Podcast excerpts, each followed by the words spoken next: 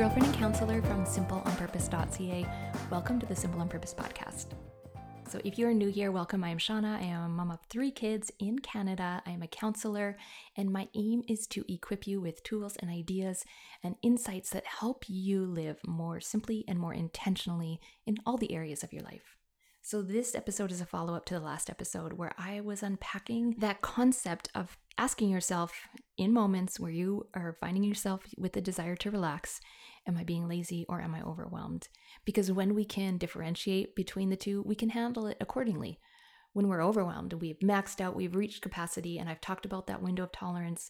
That's that range where we feel a sense of resource and ability to deal well with the day and all its demands being overwhelmed takes us out of that window of tolerance. And we have this dilemma of actually being worn out and needing rest, but then that voice comes in that says, if you're resting, you're lazy. You should be doing this or that. So in that moment, we have a choice. We can be lazy or we can go and get more things done.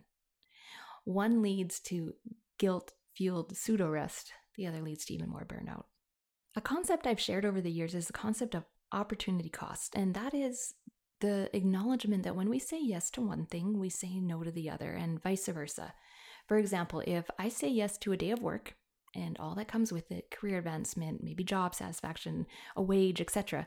then I say no to maybe being a stay at home um, parent and all the stuff that would happen then if I was a stay at home parent. Someone's there to do chores, make meals, childcare, whatever, vice versa. There's no wrong choice. I'm just saying these simple choices we are weighing against our own values and goals have a cost on either side. But as moms, when it comes to the opportunity cost of rest, we live in a culture where we have put ourselves into the transaction. We tell ourselves this math if I say no to me, resting, I say yes to getting more stuff done. And since I live in a culture where busy is glorified, I should choose that. Or vice versa. If I say no to getting stuff done, I'm saying yes to me being a lazy mom. And since I live in a culture where being lazy is at worst a sin, or at least tacky or undignified, this is a generalization I'm making. What is that going to lead us to in the decision we need to make there, right? If the opportunity cost of me resting versus me doing always points towards one culturally acceptable um, choice, what are we going to be doing? We're going to be saying no to ourselves and yes to the expectations of ourselves to do more. And those expectations feel necessary, don't they? The expectations we have on ourselves as mom. It's something that I talked about in a past episode. I'll make sure to link it in the show notes. All in all, bad math. It's costing us. Either way you spin it, it costs us. The person, the woman, the mom who's denying herself rest. So, in order to reconcile the transaction of do we rest or do we do, we turn it into this formula where we justify the choice with the criteria of earning rest. In working with moms, I feel like this isn't a conscious formula. Like, if I fold a basket of laundry, I give myself permission to read my book for 20 minutes. It's more a subconscious rule we've adopted, like a core belief that rest must be earned through working hard. And there's this framework we have. We're not too clear, though, on how to apply this logic, how to measure it, and who decides the measurement, and how do we know when we've reached it? How do we know when we've worked hard enough to earn that rest?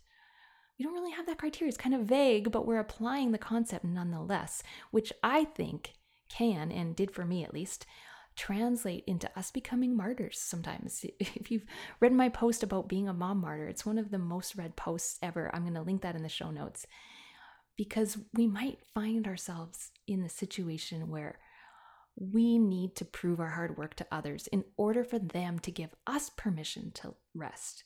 We can't draw a line in the sand and tell ourselves, well done, self, you can rest now. We are looking to others to do it. It's not their job, but we are looking to them to do it. We are looking for that external validation Someone needs to tell me I've earned this rest. And, oh, if I'm an especially good martyr and a very hard worker, then they have to force me to rest.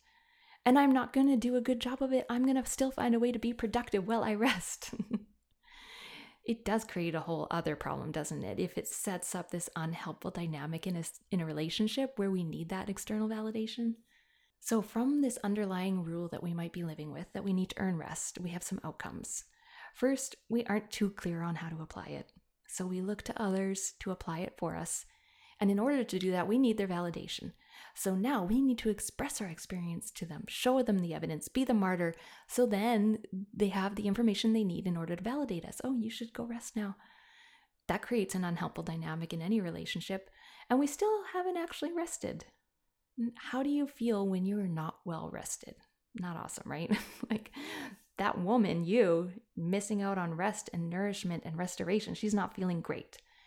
And when we don't feel good, we start to think of ways we can just feel better. We might not even be aware of it, but we might find ourselves reaching for the phone or calling someone up to gossip or online shopping, just whatever feels better than how we're feeling now. So, from this whole system, we create another layer of problems where we have what I call the escape hatch. The escape hatch, those things we do, some kind of secret indulgence that we turn to as a way to deal with how we're feeling. And we're not feeling great because we've deprived ourselves of meeting our needs.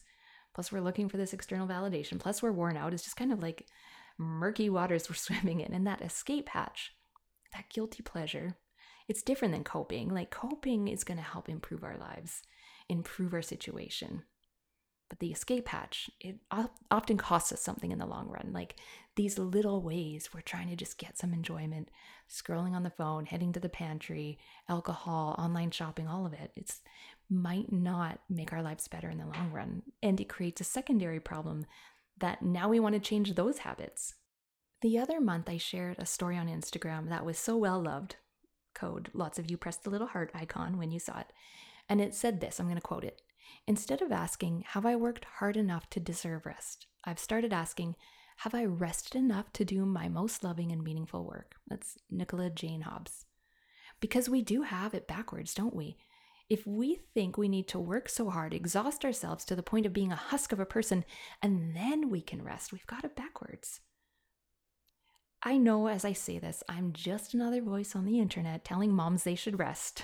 I mean, I have a whole series on this called Meeting Your Needs. But if I could just offer you one mindset shift today, it would be to let go of the notion that rest has to be earned. And it's probably one of the stickier, harder ones to let go of because it feels necessary even worse, it feels noble. it feels noble. So that threatens our personal sense of integrity to live in opposition to this uh, made up rule. But the rule doesn't feel made up. Like, let's acknowledge that because it's probably how we were raised or how we learn to raise ourselves to meet the culture around us.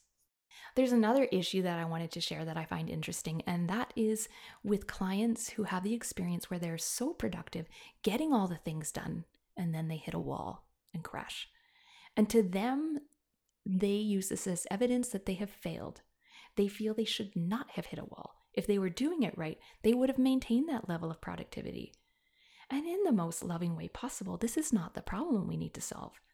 It's not a problem that you've expended so much energy and now you need to recover. I mean, it makes sense. It, it's like the facts. Like if you drain the battery without recharging it, it's going to run out.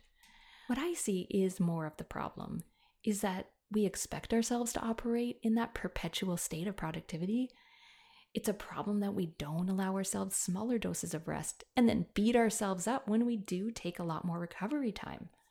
And it is interesting to explore why we expect this of ourselves. The mentality that we should be able to do it all without ever resting is how we ensure we're keeping up the energy to meet that expectation that we need to earn rest. They're all tied together. From this conversation, I want you to take away permission to challenge the idea that you need to earn your rest. Rest is not a reward, especially not one with such vague or externally sourced criteria to achieve. And just the way we look at our kids and we know they need rest and we encourage their rest, we need rest too. In fact, when we rest, we do better work. Like after a good night's sleep, don't you feel so much more capacity for your life? I mean, you wouldn't take your phone out for a whole weekend without charging it first. Okay, well, maybe you would. I'm like the battery monitor of my friend group. And if I see that their phones are like below 80%, I'm going to say, plug your phone in.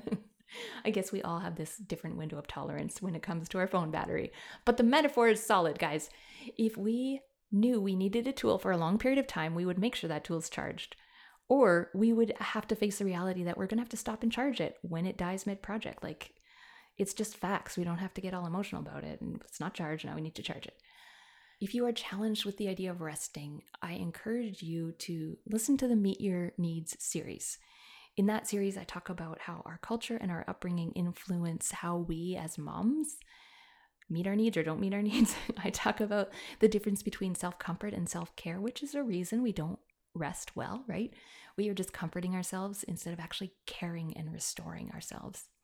And I go through meeting each of the basic needs and share how I learned how to take care of that part of me. I talk about eating, moving, sleeping, and our emotions.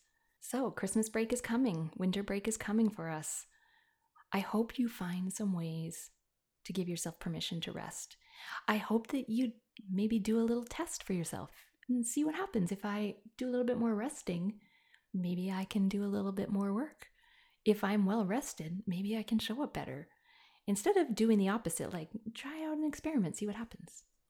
As usual, I have stacked the show notes with a lot of links that I hope will be helpful for you. It, it, expands on different concepts we've talked about here.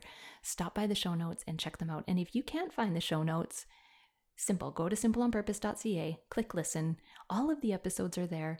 And in each episode post, you will find the show notes links, and at the bottom of each post, you'll find a transcript if you prefer to read things. Um, but I don't edit it, so there are some spelling mistakes or or weird words situations that are put in there, but you'll figure it out. And all in all, I encourage you to sign up for the Simple Saturdays email. That's where you get updates about what's happening at Simple on Purpose, and I have exciting plans for the new year. And the email squad is going to get access to that first. So stop by the show notes. That is a bi weekly email from me. It's called Your Virtual Coffee Date with Your Nerdy Girlfriend. That's what the listeners have named it. And I just love to spend that time with you and check in with you every two weeks and send some little nuggets and behind the scenes to your inbox. All right, friends, have a great week.